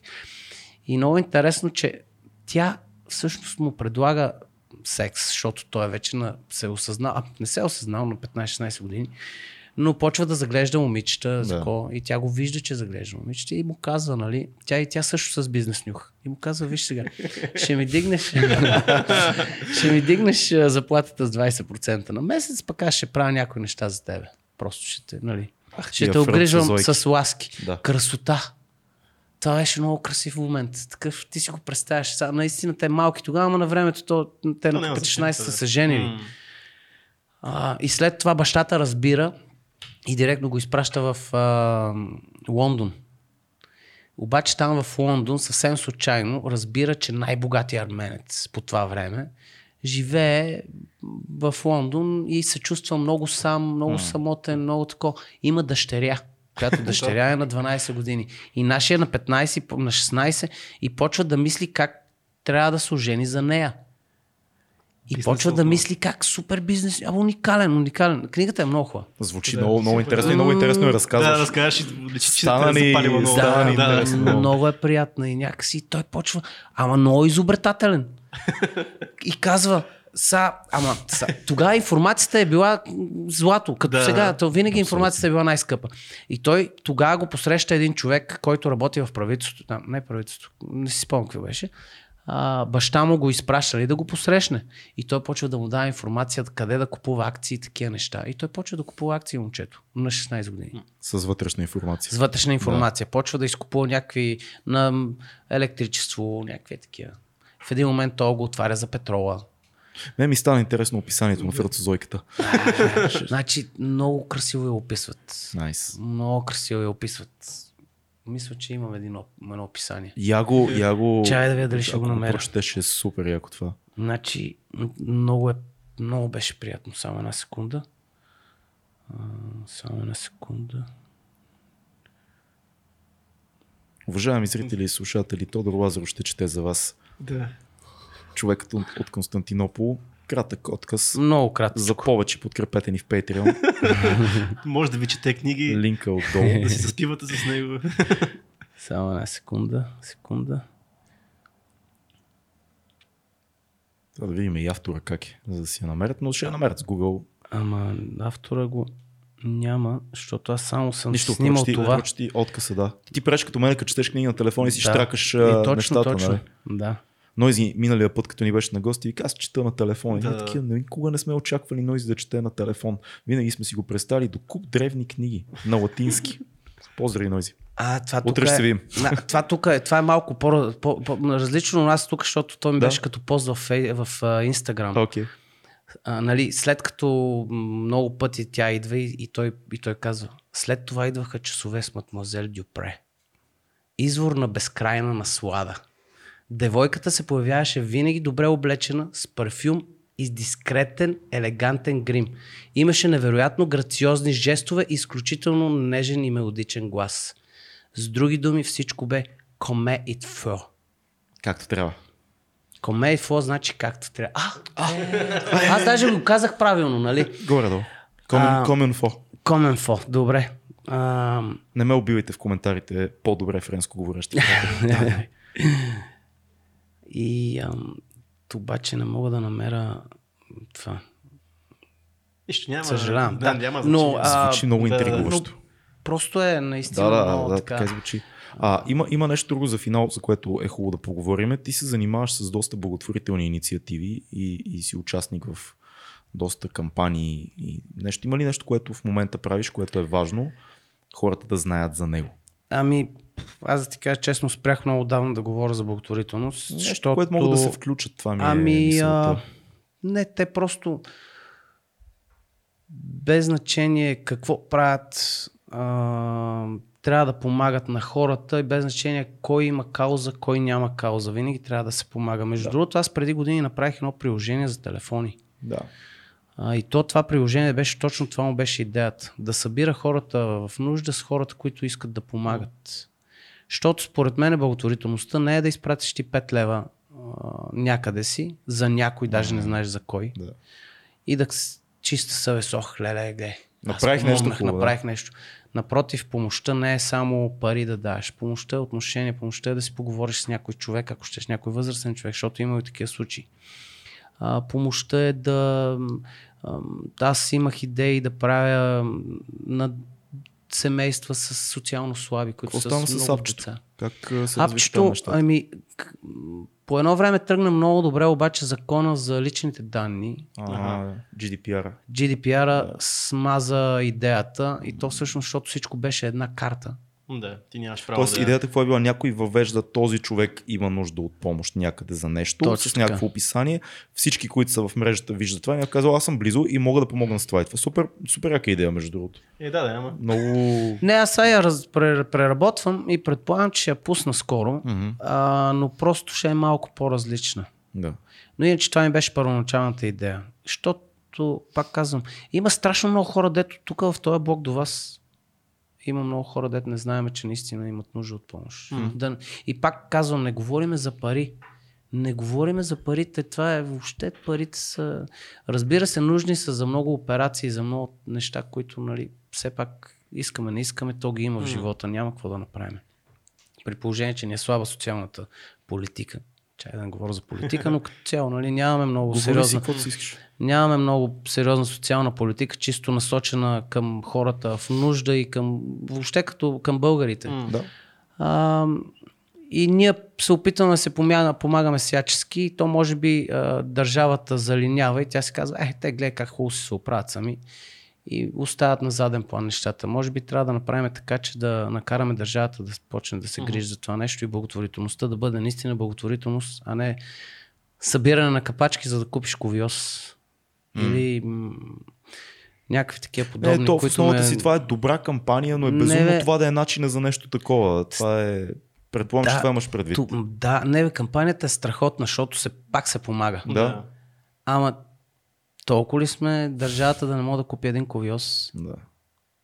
Окей, хората събират капачки, добре. Ма докато събираме капачки, няма, нещата няма, се, няма станат. Какъв е механизма според тебе да се притисне държавата да има повече социална политика? Едно отговорно гражданско общество силно. Да. Нищо повече не трябва.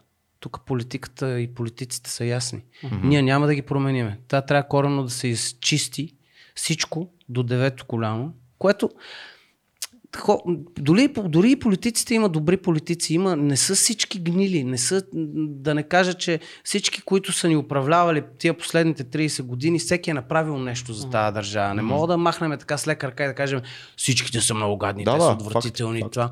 Не, трябва да, да знаем, че всеки един е допринесъл по някакъв начин за нашето, да ние да живеем по-добре, защото ние наистина живеем по-добре, но нали, аз живея по-добре, ама съседа, като не живее по-добре от мен, как да се чувствам окей, как да се чувствам Така, щастлив. така е. Не става, не може, просто няма как. И някакси трябва да, да тия хора, деца там по етажите, деца на такива позиции, те трябва да почнат да мислят повече за българите и за българския, а, за, за българския гражданин като такива, дето ние сме им нужни на тях, а не те на нас. Да, това е супер. Това абсолютно е така. Защото в крайна сметка той трябва да служи на нас, не ние на него. А ние сме обърнали тук, ние служиме на тях. Защото всичко е, то е, каквото и да е, клишето си е мафия от всекъде, каквато и да било. Имам предвид, не от тази мафия, дето беше едно време. Тя тази мафия в момента е по-различна, защото едно време най-малкото тая мафия, дето я пом- помниме 90-те години, а, имаше принципи, етика, морал и така нататък, докато сега няма такова нещо. Ние забравихме какво, е, какво са принципи, какво са морал, какво е морал, какво е етика, но то не се учи и в училище вече. Че да, нали, да очакваме каквото и да било. В крайна сметка, едно силно гражданско общество си мисля, че за да, да устояваме да, ние решаваме нашето бъдеще. Няма кой да ни реши бъдещето. Няма кой да дойде от Европейски съюз да каже да с пръст да сочи и да вика, вие много крадете. Е, няма как да ми кажеш, че аз вкъщи крада. Да. Да, това, това между другото е много хубаво за финал. От нас зависи всичко. И ако всичко има, от нас зависи. ако има будни хора, които на, на индивидуално ниво и на гражданско ниво действат, тогава няма, няма да има нужда да очакваме от някъде нещо. Ама ние не трябва да очакваме никъде от, от никой нищо. Не можеш ти да станеш сутринта и да чакаш някой да ти оправи леглото. Да. Няма как да стане. всичко почва от индивидуално. Всичко по... Ами, разбира се. И докато си мислиме, че сме леви, десни, прави и така нататък, нищо няма да стане. Докато не почнем да си мислиме, че ние като общество може да влияеме на всичките тия процеси, работата е ясна. Аз мисля, че един отрезвяващ скок от 18 метра за всеки, който е във властта в момента би бил добра идея. Но хей, това са Е. просто мои идеи, които в момента ми хрумват. все пак ще ги подсигурим. Е, ние ще ги подсигурим Да, на доса, няма да ги трепаме. Три кашона, на три, кашона, два Три реда. плика, три, три реда. да се чувстват сигурни, обаче. Благодарим ти много за това гостуване. Беше О, аз абсолютно ви удоволствие благодаря. за нас. Първият ти български подкаст. Подкаст, Да, да. да, еми От дано. тук сега се почне. Сега се почне Сега ще, сега ще тука, поканат там- всички. Сега ще виж. Ти кажи, аз бях 2200, вече летвата е Вече висока. летвата пичове. много висока, няма как, съжалявам, момчета, ама... Много нали, ти благодарим за всичко, което ни сподели, историите, които ни разказа, полуките, които ни даде, Ех. така че супер беше всичко. Аз ви благодаря много от сърце. Наистина, благодаря. Супер. Абонирайте се за канала, подкрепете ни в Patreon, слушайте ни отдолу, знаете линковете, последвайте Тодор Лазаров в социалните мрежи, гледайте филмите с него, подкрепите хубавото кино, българското кино подкрепите. Знам, че леко горчи, но това е с всички лекарства. Чао на всички. Бай!